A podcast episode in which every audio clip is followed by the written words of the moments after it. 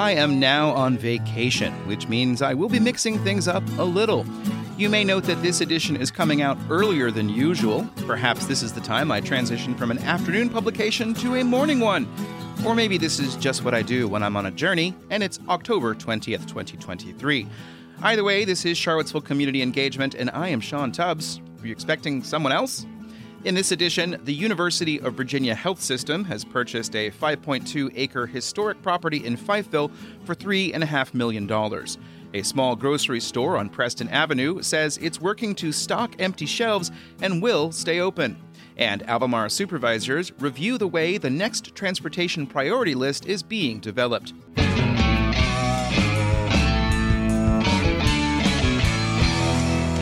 In today's first subscriber supported shoutout, the organization creating a new life in a corner of McIntyre Park in the heart of Charlottesville wants you to mark your calendar for October 28th and their Fall Festival.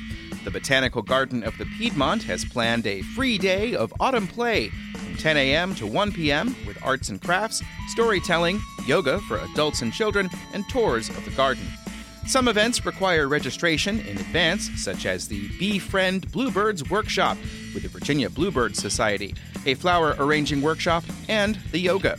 There's no registration required for other events, such as Explore to Read, caricatures with artist Robin Hoffman, and children's nature crafts. For all of the details, visit the Botanical Garden of the Piedmont's website.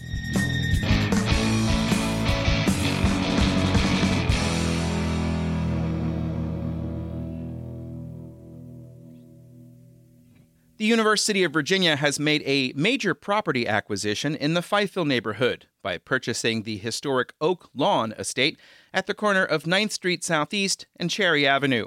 Here's a press release that was sent out on Wednesday.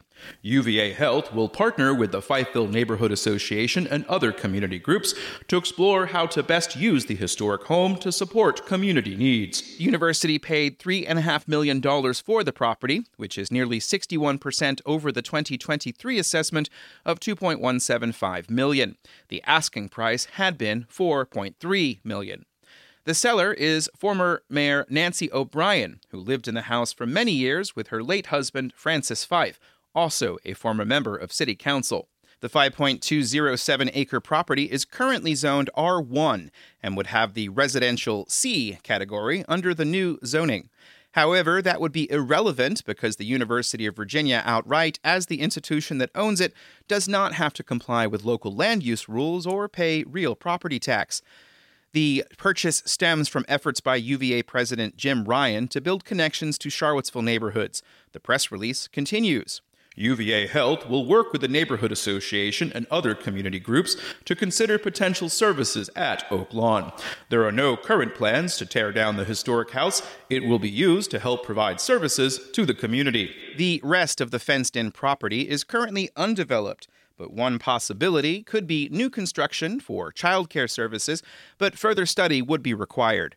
Immediate neighbors include Buford Middle School, the Smith Aquatic Center, and a branch of the Boys and Girls Club. Wendy Horton, the chief executive officer of the UVA Health University Medical Center, said in a press release that with the UVA Medical Center it close by to the Fifeville community, the institution's commitment to the Fifeville community and their role as responsible neighbors compels them to further their efforts. O'Brien has been preparing for an eventual sale. On July 5, 2017, Council granted an easement to a family burial site on the property. Here's a section from the agenda for that meeting. The purpose of the easement will be to allow access through the Buford site to the Fife Family Cemetery, which is located at the rear of Miss O'Brien's property. If approved, the easement would only be available for use after Ms. O'Brien no longer owns 501 9th Street. This is the second parcel that the University of Virginia has purchased south of the Norfolk Southern Railroad tracks. In August of 2016, UVA paid $8.73 million to buy a total of 2.63 acres on seven properties on Grove Street and King Street, as I reported for Charlottesville Tomorrow at the time. A draft of the University of Virginia's master plan depicts housing as a primary use for the land with administration and community life for that property. Neighborhood Association President Carmelita Wood said that they look forward to the continued partnership with UVA and coming together to envision how Oak Lawn can serve the Fifeville community. The purchase comes at a time when work to expand and renovate Buford Middle School to add sixth grade students is underway. Construction of what eventually will be called Charlottesville Middle School will be completed by 2026. A notice has been placed on the inside of the Reid Supersave Market on Preston Avenue that states the community institution plans to stick around. We are not closing, reads a sign written by owner Sue Clements. Please hang in there with us. At least one person has contacted me to express concern that many shelves have been empty. The notice acknowledges this is the case. We have seen increases in all our expenses, not just in the cost of product. With low profit margins in the grocery business, it makes it extremely hard for independent grocery stores like us to operate and make ends meet. The store is focusing on keeping its meat and produce shelves stocked and is working on the rest. I'd like to follow up with this because we're moving into a world where there will be a lot more density and smaller grocery stores are hard to keep going. How's it all going to turn out? Well, that's what Charlottesville Community Engagement is for. Thanks to Kevin Cox for providing the photo on Facebook.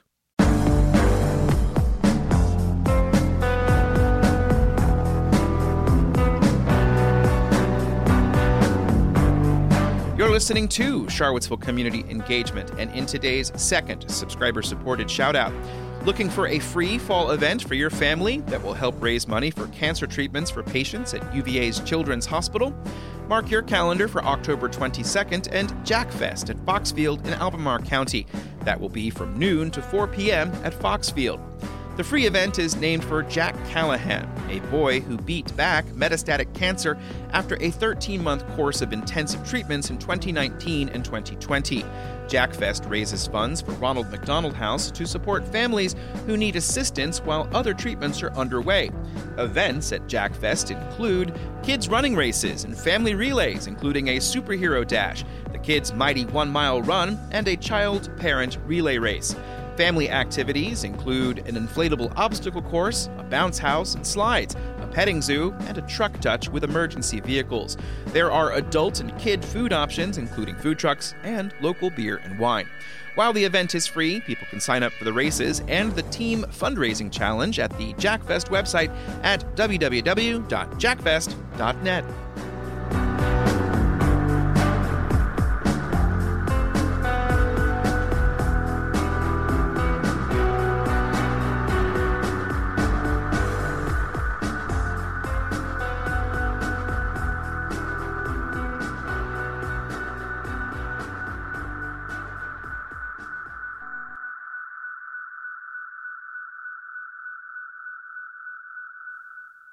In a locality of over 115,000 people and growing, there are a lot of demands, desires, needs, requests, and needs for new transportation projects to help people get around in their vehicle, on a bike, or on foot. For many years, Albemarle County was focused on saving up secondary road funds for what had been called the Meadow Creek Parkway, as well as improvements to both Georgetown Road and Jarman's Gap Road in Crozet. Looming over all of that was the 6.2 mile Western Bypass, a project funded in 2011 that had its money flow to other projects upon its cancellation.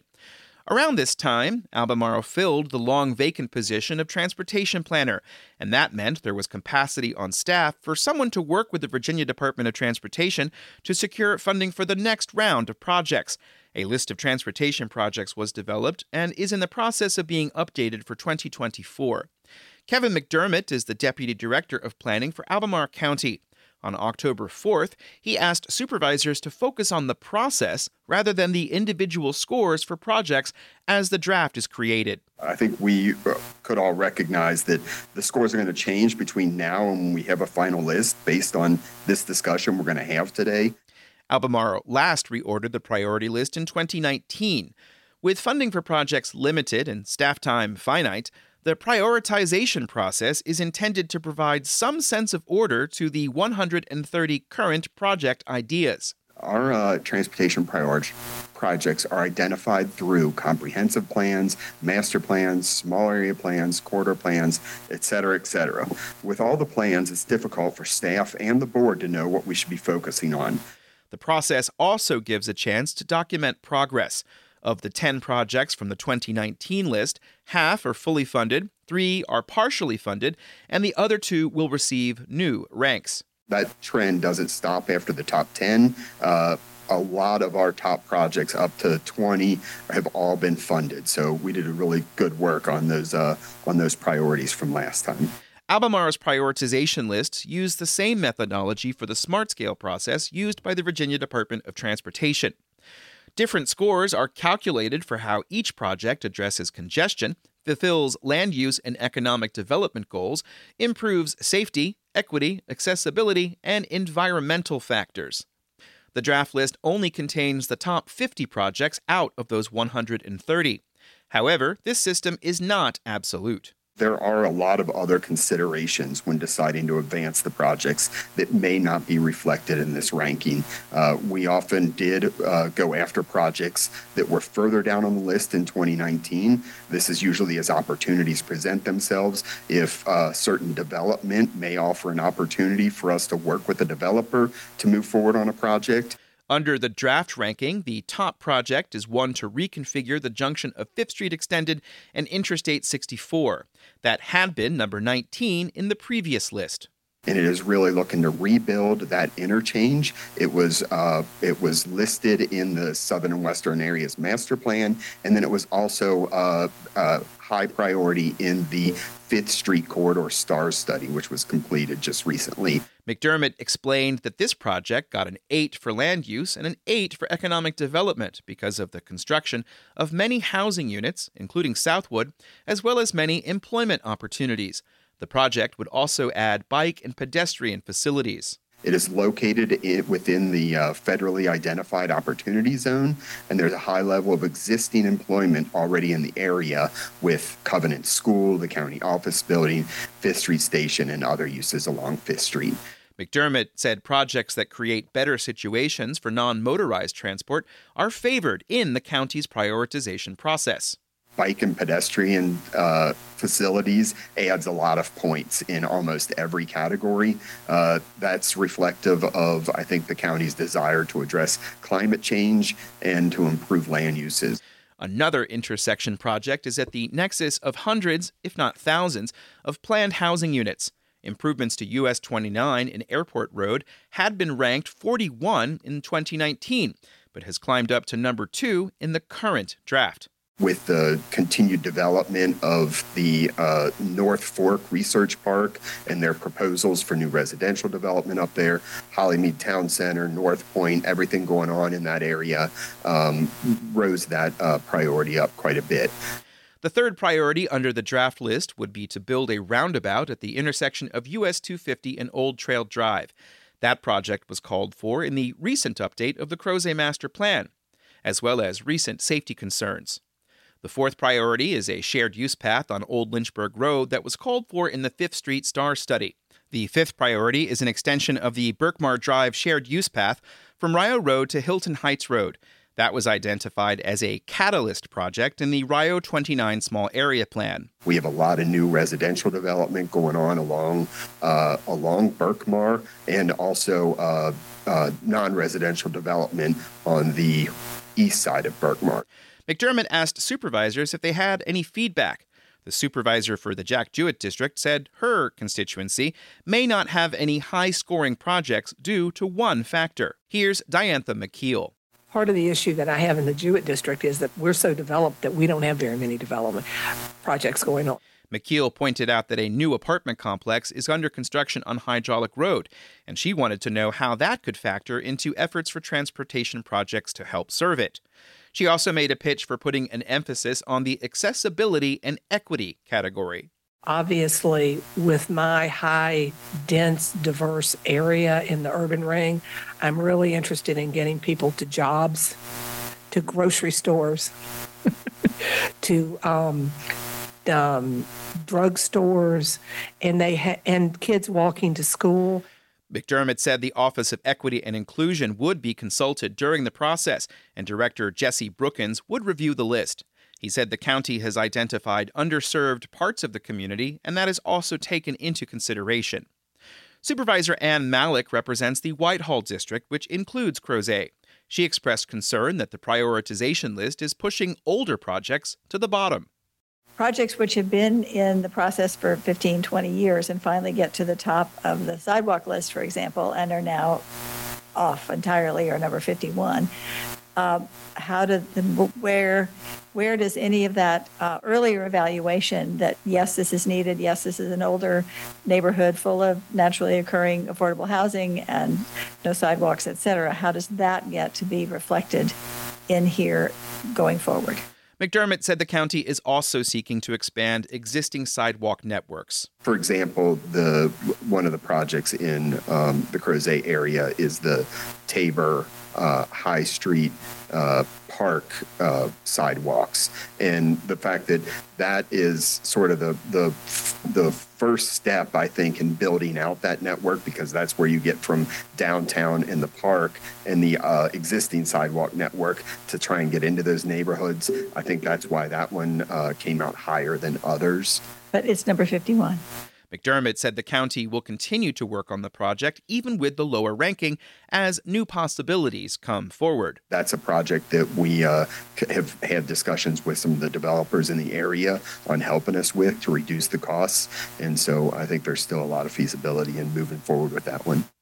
Supervisor Jim Andrews of the Samuel Miller District is in his second year as a member of the board and observed that the priority list is more of an organizational device than a strict set of rules for what will be done. I, I think it's it's uh, misplaced for us to look at this too much as a ranking, but more as a recognition of where the strengths are for these and where the weaknesses might be. Andrews supported a comment McDermott had made during the presentation that some of the 130 projects might be combined over time.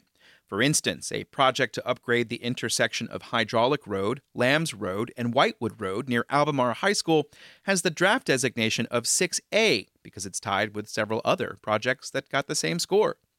There's also 20A, which would make it easier to walk to Albemarle High School and the rest of the Lambs Lane campus, as well as a second tier project to build a new loop road to support the campus. Supervisor Ned Gallaway said he saw all of those as one project. There's no way we do that intersection without that loop road. There, there's no solving that intersection without that loop road. So we just have to go, that's part of the project. And I think you need to rescore that one or start looking at other things project wise that aren't so much itemized or so dissected into smaller projects. Gallaway said several projects on Rio Road could also be assembled to make one project or could change over time as different projects come online. This latest reordering comes at a time when the Commonwealth Transportation Board is considering changes to the smart scale process that had been created in the mid 2010s. Here's a sentence from an October 17, 2023 presentation to the CTB. Since February, the CTB has been engaged in a holistic review of our nationally recognized data driven process for prioritizing multimodal transportation investments to determine if SmartScale is meeting its goal. Changes could include increasing the weight that economic development plays and reducing the number of applications that localities could submit each round. A virtual town hall will be held on October 31st. Gallaway said the changes to SmartScale don't really affect Albemarle's internal process. Our transportation priorities are going to remain the same no matter what the hell they do with SmartScale. SmartScale is a funding system, a funding stream. We just have to know how best to get that funding through SmartScale. More on transportation and all of these interesting cogs in the machinery in future editions of Charlottesville Community Engagement.